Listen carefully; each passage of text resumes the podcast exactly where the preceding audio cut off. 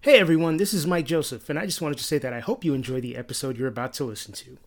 If you do, I kindly ask that you tell a friend about detoxicity. Even better, please rate, comment, and subscribe on whichever platform you're using to listen.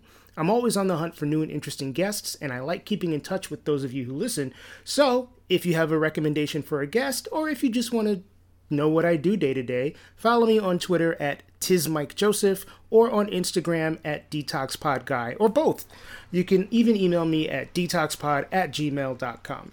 On a less self-promotional tack, I really hope that you and yours are keeping yourselves and others safe during this pandemic, and even if you listen to this after the pandemic is over, there is no greater quality, in my opinion, than people who are empathetic and kind to others. Hell, it's a big reason I do this podcast in the first place. Enjoy the show and be well. My guest for this episode is Cornell Verdeja-Woodson. Cornell is the director of diversity, equity, and inclusion for the meditation app Headspace. He is also the founder of Brave Trainings, a company that provides a starting point for corporations and organizations to discuss diversity and equity through authentic dialogue and intentional action. Diversity and equity form the bedrock of our discussion. In light of summer twenty twenty's national reckoning with race relations, it has become a hot topic for corporations. Cornell discusses how he came to be involved with this work and what it means to him, especially as an intersectional minority. We also talk about Cornell's upbringing in Camden, New Jersey, the value of practicing gratitude, acknowledging mentors, and being a newlywed. So uh, check out my conversation with Cornell. All right. All right, so yeah, my name is uh, Cornell Verdeja-Woodson. I'm the founder and C E O of uh, a small boutique consulting firm called Brave Trainings, but I do that on the side. I also am the director of diversity, equity, and inclusion at a company called Headspace, which is the mental health app. That's that's actually pretty new, so I'm, I'm still growing into that role and pretty excited about it. But yeah, I've been doing diversity for about thirteen years and helping to, you know, spread the news around what it means to build inclusive and spaces of belonging for different underrepresented populations, and working with higher ed organizations, nonprofit, for-profit, and things of that sort. So really passionate about this work and love having these conversations about what it takes to just build spaces for everyone. How did you end up getting into this space in the first place? What was the impetus for you to do this? I did not choose it. I always tell people that, you know, back in college, I was uh, pre-med, and I thought I was going to be an O B G Y N. And oh, damn. Deliver, yeah, deliver babies. My goal was to cure cervical cancer. Like, that was like my thing. Failed organic chemistry miserably, like straight F. There was no bouncing back from that. And then and you were just like, this is not my thing. This is not my thing. And went through several different other iterations of different careers and things that sort of like what I thought I might do. And then ended up applying to Teach for America and did T F A after I graduated in Atlanta, teaching ninth through twelfth grade English. And it was there that I came to terms with recognizing that although I had come from a space of marginalization as a, you know, oldest of five kids, single parent household, low income, I now was on a different side of the table. And it forced me to understand my own privilege and to also then begin having conversations with other people about that, particularly Teach for America teachers and some of my other colleagues too, about what does it take to build inclusive classrooms. And so that really started it.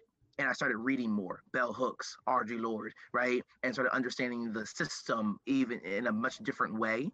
And it just kind of happened. I, I was posting on Instagram and Facebook about my thoughts on different social issues. And people were like, oh my goodness, you, you need to come talk to my class or talk to this company. And it just catapulted from there. And from being able to talk to people to actually running your own firm, mm-hmm. Like, what what was the step that you were like, okay, I'm going to make a whole business out of this? So, again, that was by chance, too. You know, uh, a bunch of my friends kept saying, like, you've got to take this further. You know, I was doing it. So my background is in higher ed. I got a master's in higher ed- education. So I was doing it at N Y U. I was doing it at Cornell. I did it at University of Vermont. And my friends kept saying, like, you got to launch this further. You need to spread what you've got because you have a great way of helping to connect people to the material. And so in twenty fifteen, I said, okay, you know, imposter syndrome was definitely a real issue. Cause I'm like, me start a business? Like, no one's gonna hire me. No one cares what I have to say. It's not gonna, you know, work. And I said, screw it, twenty fifteen, I'm gonna do it. And launched the L L C, did the website, and it literally, I haven't spent a dime in marketing in the last six years. That's amazing. Every client I've ever gotten has all been word of mouth. Wow. Yeah. Wow. That's, yeah. that's amazing. And I've yeah. undergone some Brave trainings, and I, you are very good at what you do. I appreciate that. Thank yeah. you. yeah. I would have to imagine that there are benefits to doing these as well as drawbacks. Particularly mm. the way I've seen things is that sometimes as a minority, when you were doing diversity trainings, mm-hmm. you kind of have to relive your trauma over and over and over again. How do you deal with that? Yeah. Mental health has become a really big part of my daily practice, right? And I'm trying to figure out, you know, and I try different things, you know, I haven't found the one thing that works for me. And so that, and really just being in tune with where I am in that moment, before a workshop, after a workshop, in between workshops, and what is, you know, what what baggage am I holding on to? What emotions mm. am I holding on to? And being, being really honest about that and talking out loud about them. I think the other thing is really surrounding myself. I think what has been the most saving grace is surrounding myself with a really strong core of a network. So really close friends who either do this work or don't. My husband is like a major support system because he's there listening to the rants and either validating or checking me, you know, I think that's sort of, and holding space. So again, me, my own sense of understanding of my mental health and where I am, and that network of people who are like, nope, you are not tripping, this is real, go take some time away, and, you know, really relax, and reminding me about self-care. That's awesome. Now let's backtrack a little bit. And yeah. you mentioned some biographical stuff really quickly that I find interesting. Now, you grew up in Jersey, if I remember correctly, right? Camden, New Jersey, right outside of Philadelphia. Uh-huh.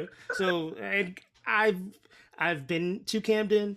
I've read the news stories. Camden uh-huh. is a rough spot. Yeah, yeah, absolutely, absolutely. And you know, it, it, yeah, and I think that's where I have to admit most of my passion and understanding about these issues come from that lived experience of being in a city that has been underfunded, under, you know, you know, supported because it's predominantly Black and brown people. Right.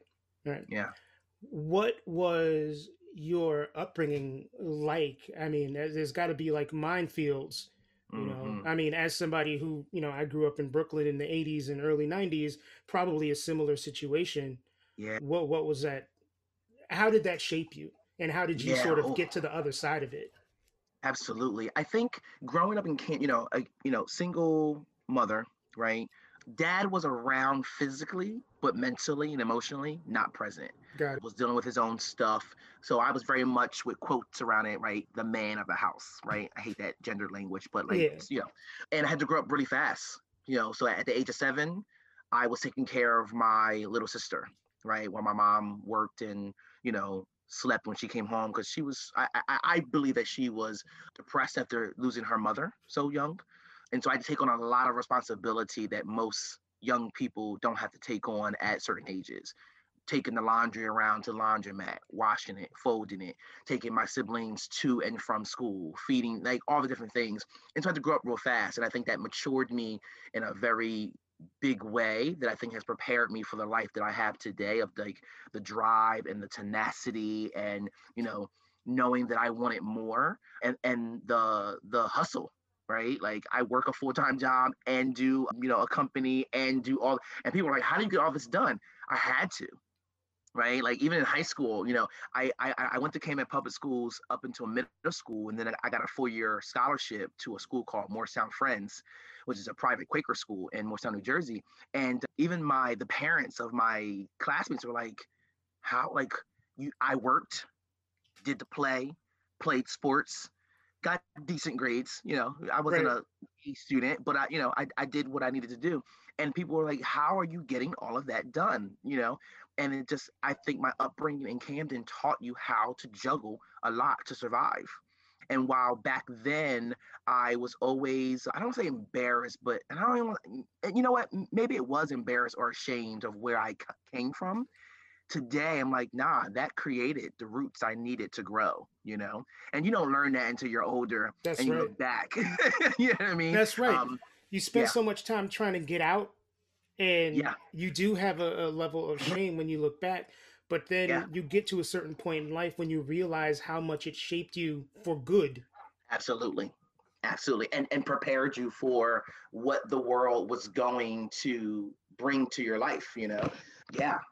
Even doing Teach for America, having that, having had that background of understanding to some extent what my kids experience on a day to day helped me be a better teacher, a right. better mentor to them as well.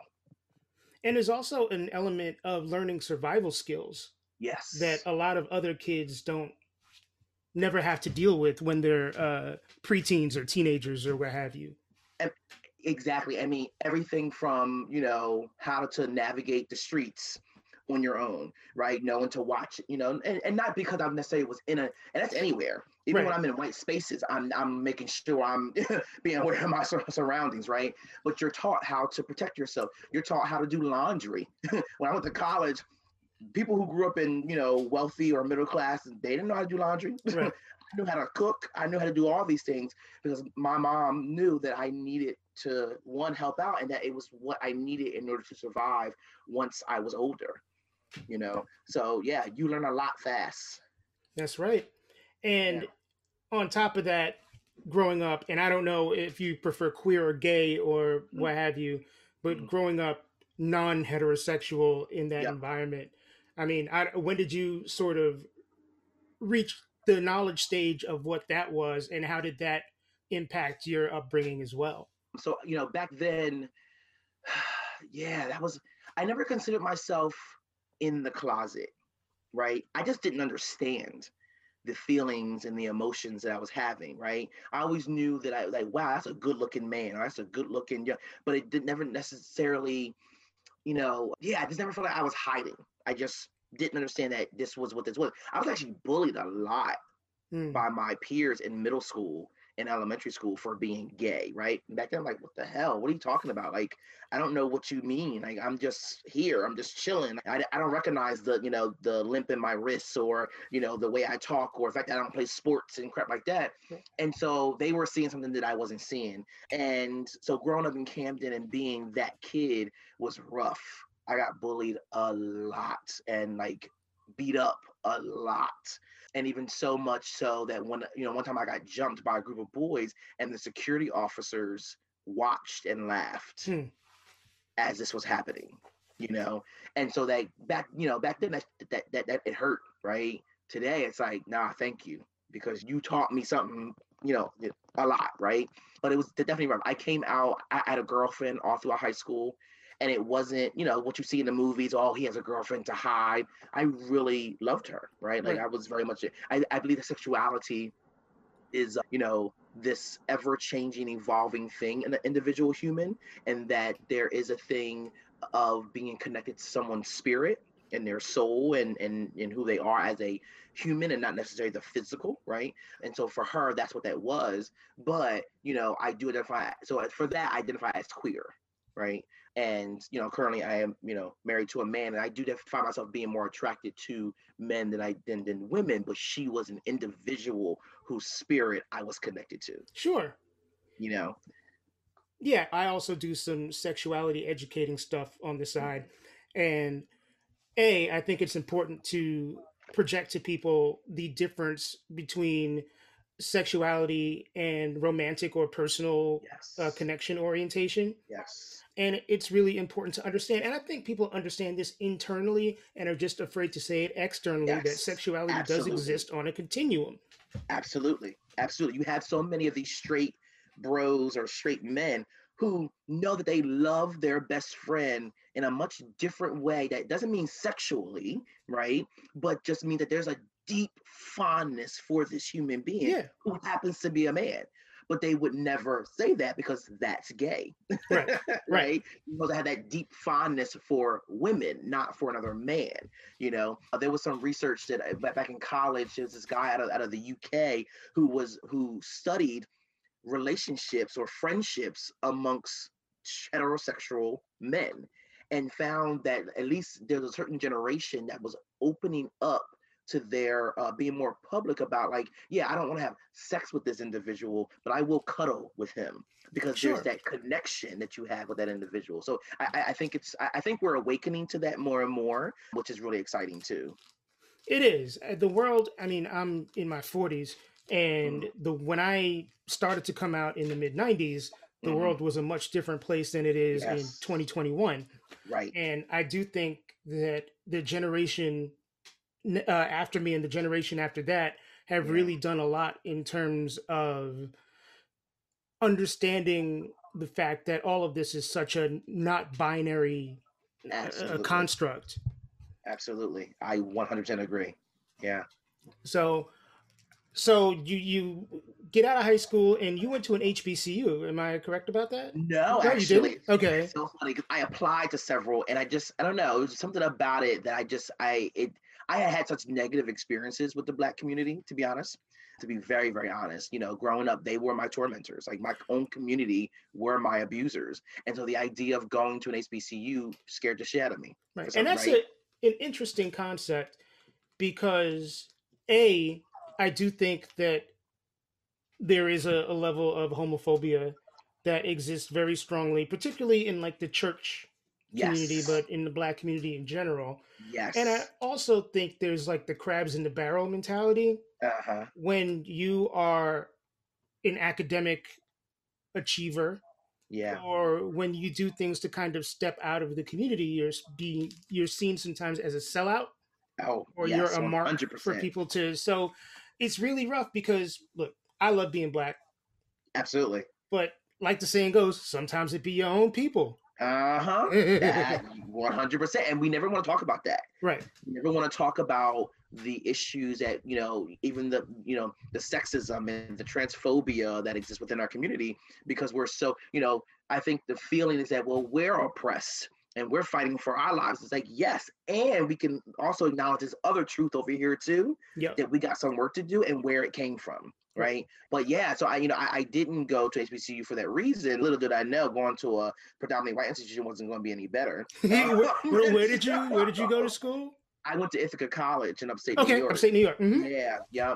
And, you know, dealt with racism probably for the first time. And actually, that, that's a bald-faced lie, because high school, I definitely dealt with it for the first time, I think my junior year. Okay. But I think it became much more of a, I understood it as a systemic issue than an individual issue when I got to college. Because I started seeing it in a very different light. And then Teach for America also catapulted to that even more. So yeah, that was a very interesting but awesome experience at the same time. Right. I can, Teach for America, I can see being a place where there are very many of what a friend of mine called well-meaning white people, uh-huh, yep. where they they have the, the right, they, they, at heart, they're trying to do the right thing, right. but they don't, there's also kind of the savior complex. Absolutely. And, I want to come in and save these people because I got what they need. Yeah. And, I, and I'll be honest, I think I was also a well-meaning, privileged Black person coming in thinking that I had what these Black kids needed. Right. And little did I know, my kids were like, yeah, no, you may have come from a similar experience. You don't understand our experience, right? And, you know, that it was, it was the first time I was like, wow, Black people are not monolithic, right? We, yes, we may all experience poverty or experience, you know, marginalization, but it's not in the same way. Mm-hmm. And so even I had to check myself and recognize that I'm not here to save them. I'm here to work with them, you know? And what, ultimately, what did working with these kids, what was the biggest lesson that you learned? Or mm-hmm. was it the fact that, that Black people are not a monolith? I think that was one of many, right? And that I had to check my own privilege that I had now transitioned into. I grew up poor, but now transitioned into some form of wealth, even though back then it was not, I wouldn't have called it wealth, but compared to, right, I had transitioned into another economic class bracket.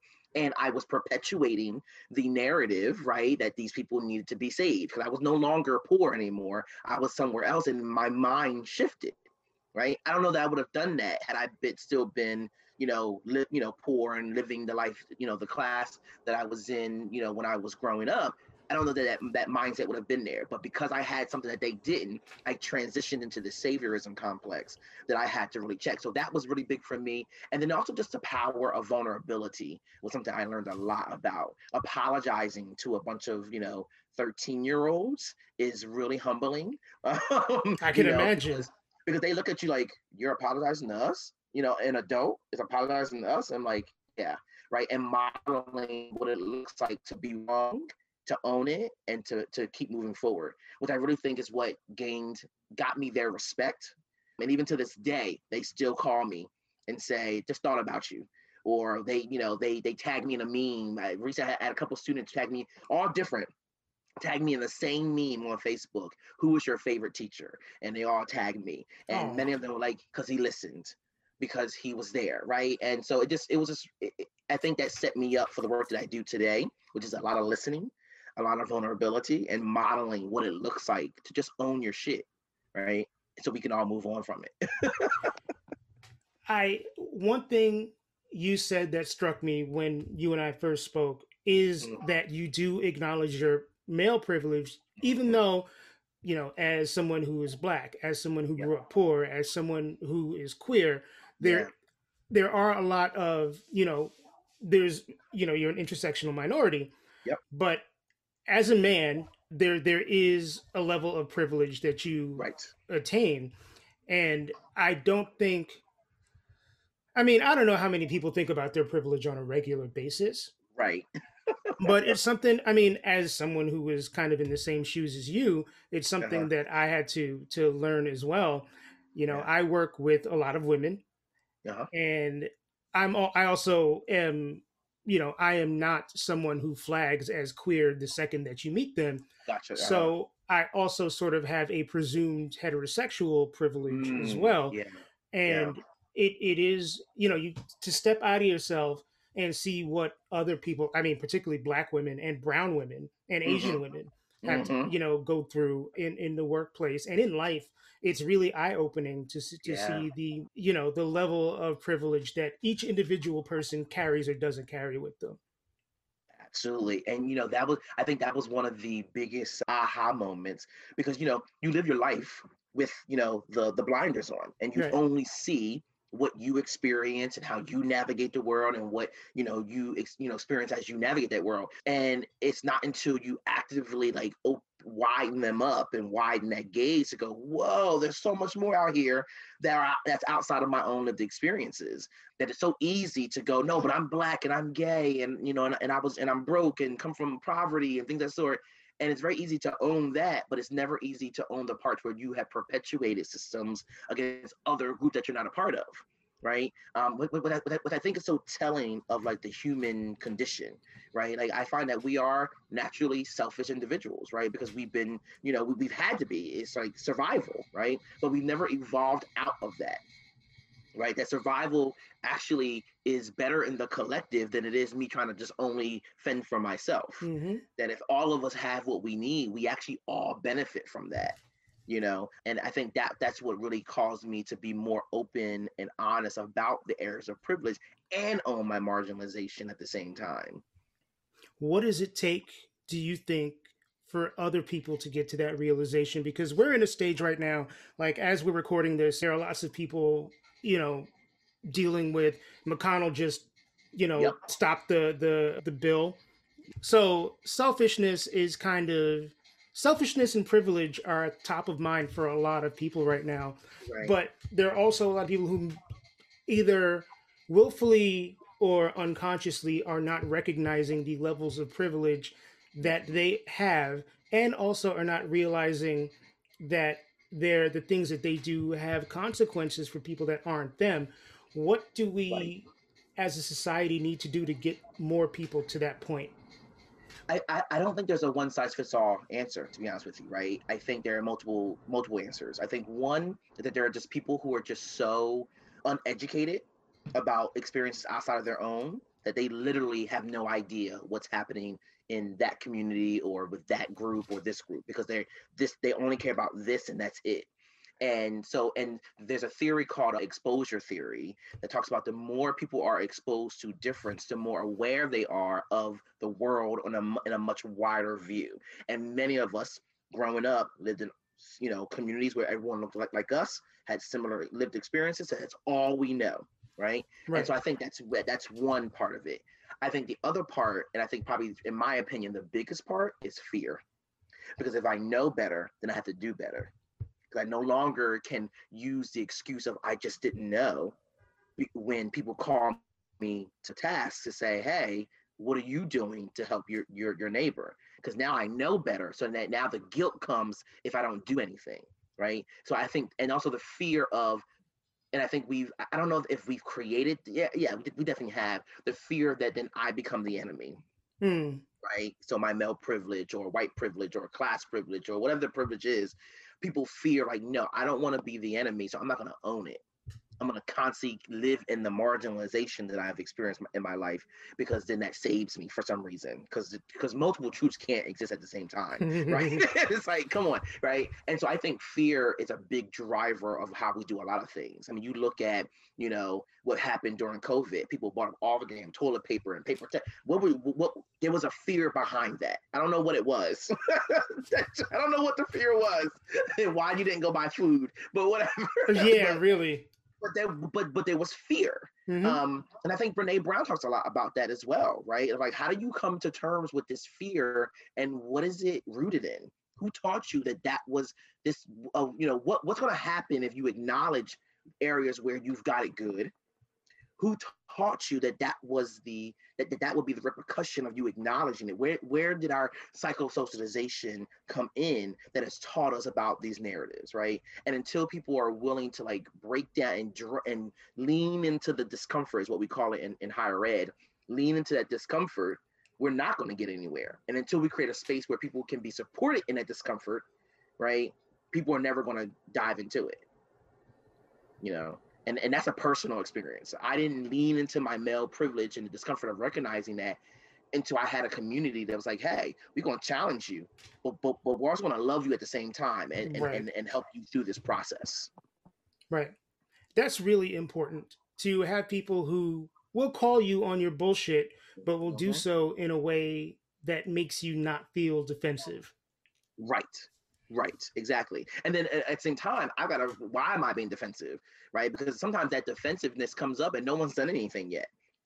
no right. one, I didn't give anybody a chance to do any harm, right? Like, we have so much trauma that we live with that we have no idea, because we haven't even unpacked it. You know, this scarcity myth that if I don't have, if I give, then I have less, or if right. more people get more, then I have less. Who told you that? Who said that? Right? Yeah. It's true. It's true. So as you're doing these trainings, what what are some of the common things that come up in conversation that you find yourself having to contend with as an educator? Yeah, holding space for people at different parts of their journey. You got people who, you know, as you mentioned before, really well-intentioned and want to learn. You got people who are well-intentioned and think they've learned everything that they need to know and that they don't really need to be here. You're not talking to them, you're talking to everybody else. It's like, yeah, no, sis, you too. All right. And then you got people who don't want to be, don't want to be in those workshops and those conversations and are just there because they were voluntold or required. And then those who just are very adamant about finding the whole in everything you say. And, and we'll spend the entire two-hour workshop going, yeah, but what about this? And, well, how about this? Or maybe it was this. So, and so you're holding space for each of those characters, right, in two-hour training. And it's exhausting, right? Because, you have, again, you have some people who are willing to go on that journey and others who are just like, they are coming, but they're dragging their heels in the dirt because they're not going to come come easily, right? And that's a lot to do, one person, for, at this point during COVID, sixty to seventy people at a time in two hours. Mm-hmm. in two hours. I'm like, how do I give a little bit of something for everybody to help everybody get to the next part of their journey? So I've got to know my audience really well and know all the characters that are at play and be ready and be prepared for anything that might come up. That that almost feels like it requires a psychology degree, because a lot of it is dealing with human emotions.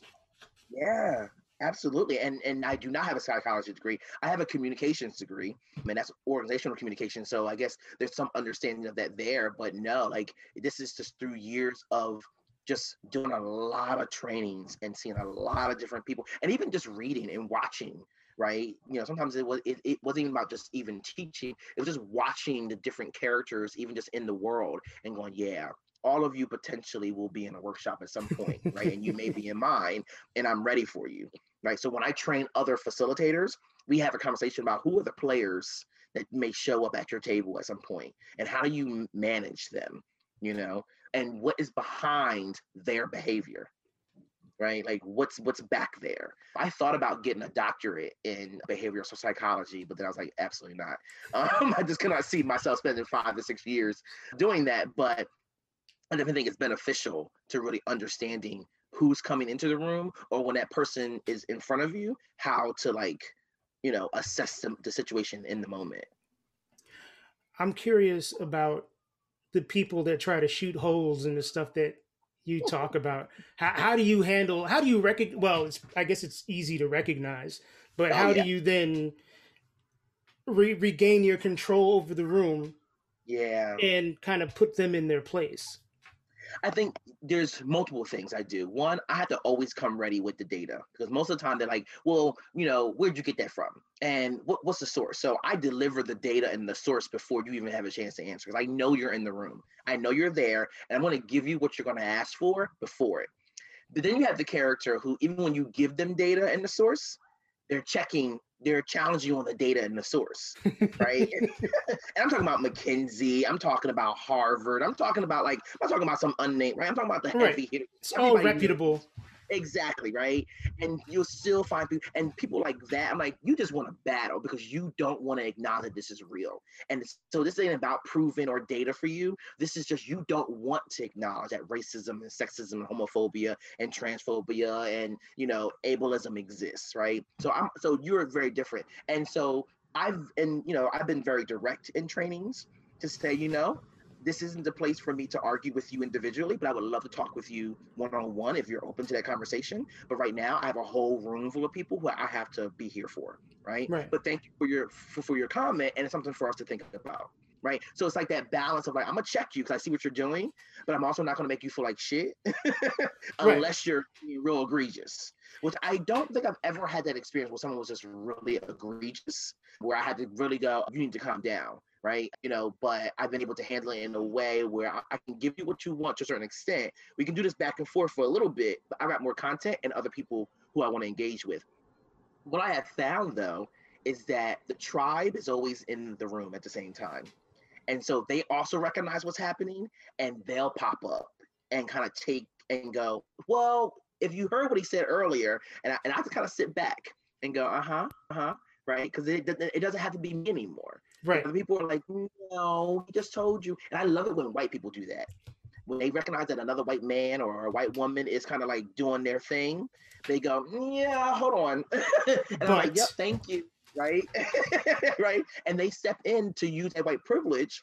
Right. To go, no, that's not what he said. Or that you can you can Google that so we can move on because it's on the Google. So it's, it, there's just so many ways in which people like that are dealt with, and never do they ever come back to me one-on-one to really have a conversation, which just furthers my understanding. Like you just wanted to be a diversion in that moment. You didn't really want to learn. Yeah. They're trying to show out for you. Uh, and then you have, the, but then there's that rare, not rare, but it's not as often as the others, where someone is asking a lot of questions, and it's not to derail. It really, they really want to know, and they're, and it, it sometimes I think at first glance it feels like they're challenging you, but they're really not. They're really like, I just, wow, I've never heard that before, and here's what I'm thinking. And those people are great to engage in conversation, and they always follow up. They always come back and go, thank you for allowing me to kind of ask all those damn dumb, what to them feels like dumb questions. I'm like, no, like, I appreciated you going, I don't understand. Mm-hmm. And, or I disagree, but help me understand. Those are real powerful moments. Did you have like a mentor to, to help you through this process of growing up, or mentors? I guess you can have more than one. Yeah, I mean, I've definitely had a community of people of all, well, you know, they say you, you should have mentors from all different backgrounds, right, to help you navigate the world, right? And I definitely did.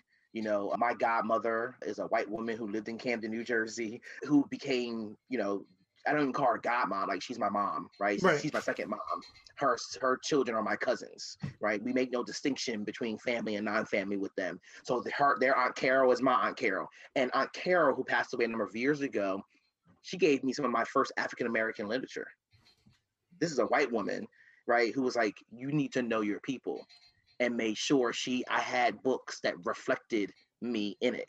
Toni Morrison, you know, like she was, you know, and it was so powerful to have someone like her who said, have your voice and use it, right? But then I had other people at church, right? Because I, I did grow up in the church, you know, and mentors there and teachers who looked out for me and, you know, administrators in college. So I had a whole community of people who along the way were just like keeping me in moments where I was like veering a different direction that might harm me. They were like, uh-uh, come on back.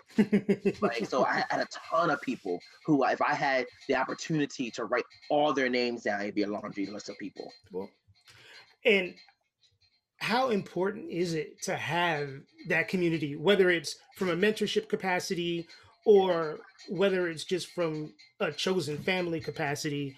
How important yeah. is it to have a group of people in your life that love you and challenge you and, you know, do all these supportive and nurturing things? It's so critical because, I mean, at the end of the day, you know, no person is an island, right? You don't do anything by yourself.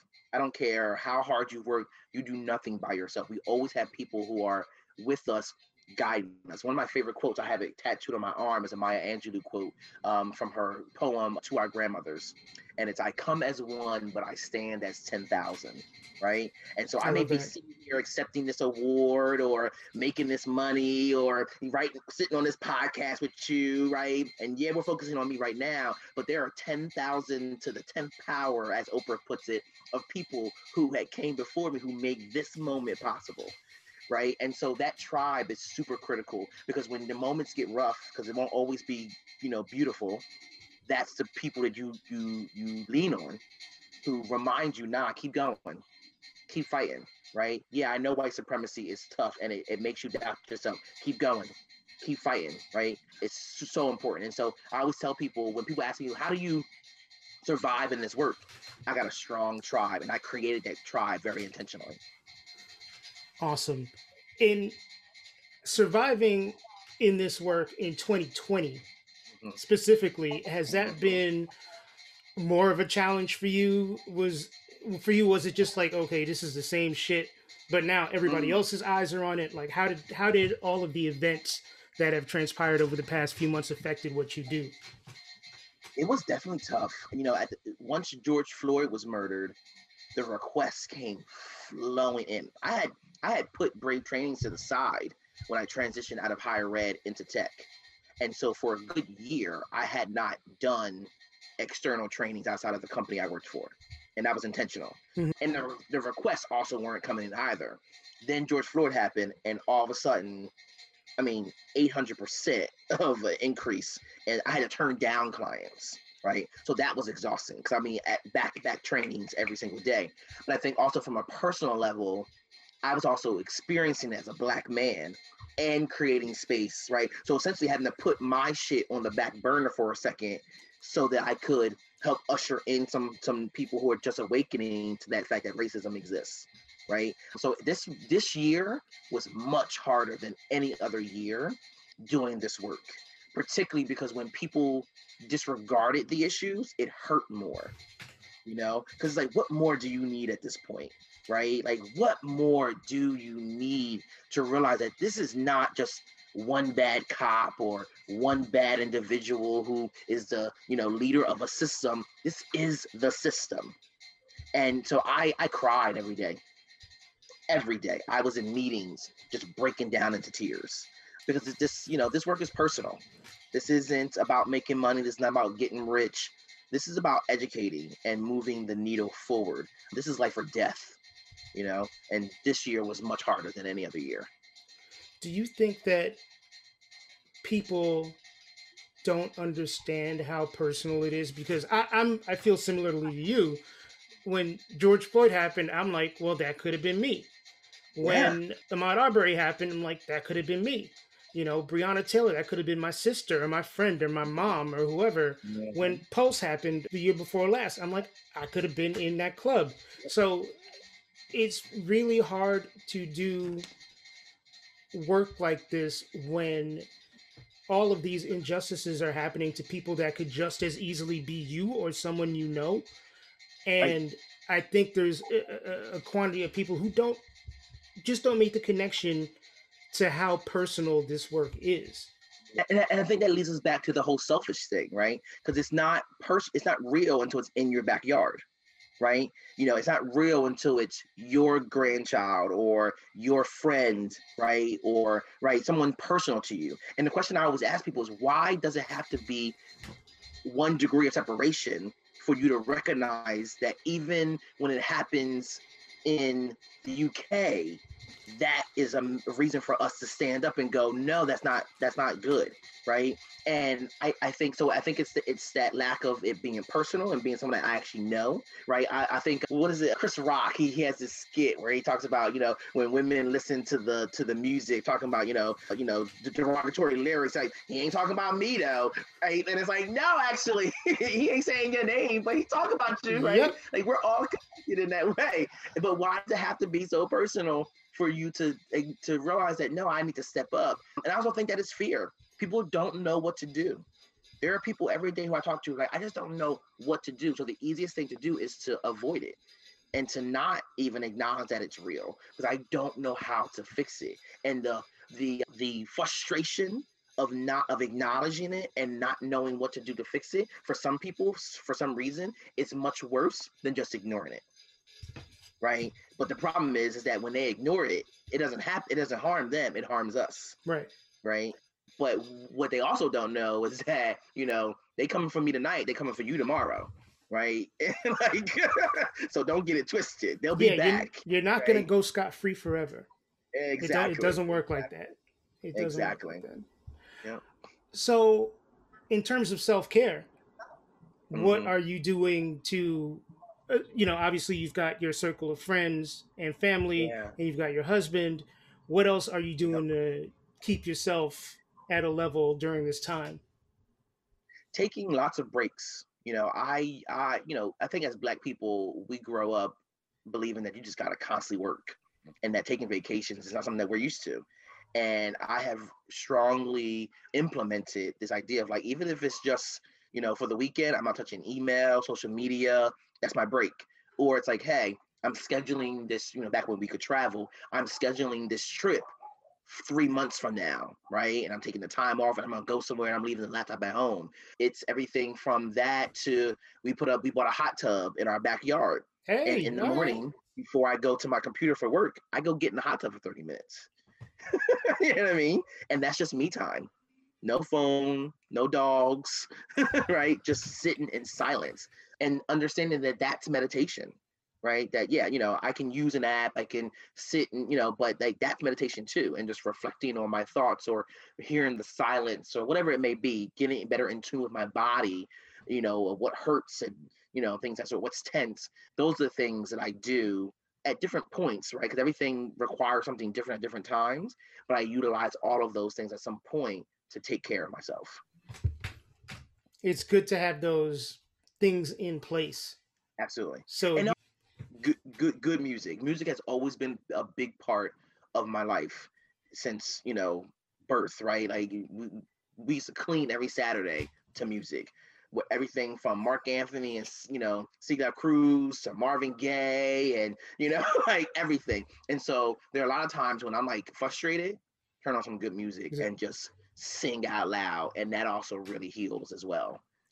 It's funny. I'm, I wonder if is Saturday like the universal Black people cleaning day? I think it was Saturday because I didn't even like I, I had it in the back of my head, but even now I do my cleaning on Saturday. Uh huh. Yep. And it's yep. always been that way since I was a little kid. Saturday's the day to clean. Yep. Um, Everything. So. Bathroom. The woodwork at the bottom of the of the wall, like everything. Everything. Everything. Uh, so you're on the West Coast now. Yes. And what drove you from Camden to Ithaca to California? Oh, yeah. And and between there, I was in Vermont and Atlanta and stuff like that. You know, it was the job. So I transitioned from, you know, higher ed, where I was working at Cornell University, and got my first job in tech. And so, and I always wanted to live in California. You know, I have I have a lot of friends that live in California, and I had visited several times. I was like, this is beautiful, you know, because you got a mix of the of the nature and the city, right? You know, and like just the coasts, right? Like it's just beautiful. And I always saw myself living in California, and it didn't work out for a year. I had tried so many times, it never worked out. And then I got this job at the first tech company that I started working at, and I moved to Santa Cruz, California. And it was just amazing. So, you know, I man, I felt like I manifested that. I kept talking about it. I kept thinking about it. I kept, you know, really keeping it open. This is going to happen for me, just not when I wanted it to happen. And it it happened in the best way, because the day I moved, the day, I'm talking about the day I drove into Santa Cruz, I met my now husband. What? The day we got, we started, we met, we started dating, we got engaged, and we got married all in the same year. Wow. Was it just like, went on a date and was like, this is it? You, you, you just know. I mean, the feeling was just so strong of like, no, this is what I've been waiting for, you know? And I, at that point, I ain't gonna lie. At that point, I was, I mean, before I met him, I was like, I ain't getting married. This ain't happening. You know, you kiss all the frogs and you just get tired of kissing amphibians. And so I was just like, I'm done. I'm, I'm over it. I'm focusing on me. I bought a doll, like all the different things they tell you to do, right? And I used to hate when people said, just just live your life and focus on yourself, and, and he and he will come. I'm like, I hate that shit. And because it was always from people who were in relationships. Yep. I'm like, stop know? lying to me. And then sure enough, the minute I stopped focusing on it and started just focusing on living, he came. Okay. And That's it's been amazing. amazing. We, we've been married for a year now. So it's it, it's it's awesome. And awesome. How's married life? Married life is awesome. And, and, and it's hard, right? You know, it's hard when you've been dating for five years and then get engaged and then get married. We did all that in one year. So we're learning even more about each other, you know, our ins and outs and what annoys each of us, and then and, and then we merged our lives together. We, we we bought a house shortly after we got married, and you know, things of that sort. So we're learning, and we're we're being patient with each other, and we're being honest with each other, and, and dealing with everything, but also enjoying the laughter and the goofy times, and you know, just it's it's it's awesome. It's awesome. I love that. I think a lot of people don't realize how much work it takes to de- that relationships are in a state of continual development. Absolutely. As we Absolutely. grow as people. Absolutely. And, and and how much patience sometimes and grace mm-hmm. we, we have to sometimes give people, because we're, even as we're all connected, we're also all on our own journeys. Yep. That was one that was one big thing that was really important for us, is that oftentimes people will think, oh, when you get married, two become one. We're like, no, no, no. We still two who are now building a life together, but as two separate people. Right. He is still himself with his own desires and wants and needs and things of that sort. And I am too. And the, the journey is helping each other along with those separate desires, wants and needs. Right. What are his aspirations, and how do we support what he wants to do, and vice versa, and, and things of that sort. I got to ask, going back a little bit, what was Vermont like for you? Because I visited Vermont on two occasions. My best friend's wife and her family are from Vermont. I love them. But also, and I'm, it's not uncommon for me to be in very white spaces, but Vermont is white. Yes, yes, with the H first. It is white. Yes. Um, you know, because Vermont back then, when I, when I was, I don't know if it is now, but Vermont was the second whitest state in the country next to Maine. It might still right? be. Hey, right. And so, yeah, so I was in Burlington, Vermont, and that's when I was getting my master's in higher ed from U V M. It was a painful experience for many reasons. So not just because of the state, but because of, you know, the program I was in and the people who I was with in that program and some things I experienced there. But I remember my, what, maybe third week in Burlington, this white woman who was dating a black residential hall director at U V M, she was in downtown Burlington, and these three skinhead white men surrounded her and called her a nigger lover. Oh, shit. And this is in twenty eleven, right? Oh, shit. This is nine years ago oh. that this happened. And I was like, oh, okay. So this is this is what we're doing, right? So, and I and I say that to say that, you know, people think, oh, Burlington's so liberal and da da da. It's like, nah, even liberal spaces got some characters and mm-hmm. has and have some work to, to really deal with. So as a Black man, it was hard. As a gay person, you know, it's Burlington, right? But as a gay Black man, it was hard, you know. But it's a part of my history and my maturing that I don't regret. But it it was def- I would never go back there for sure. I totally yeah. get that.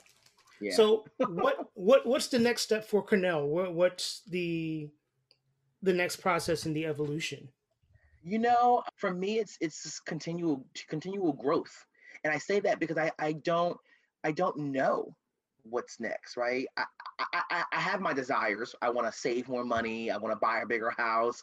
I, you know, want to, I'm I'm working on a doctoral degree, but it, uh, not a P H D in E D D. It's a three-year program at the University of, of uh, Southern California in organization development. So I want to graduate from that and figure out what's next from there. I know that at some point I want to be the top leader in D E I at a company or learning and development, stuff like that. But at the very core, and it sounds super corny and, and, and you know, like Saturday special, you know, morning cartoons, but like, I just want to change the world.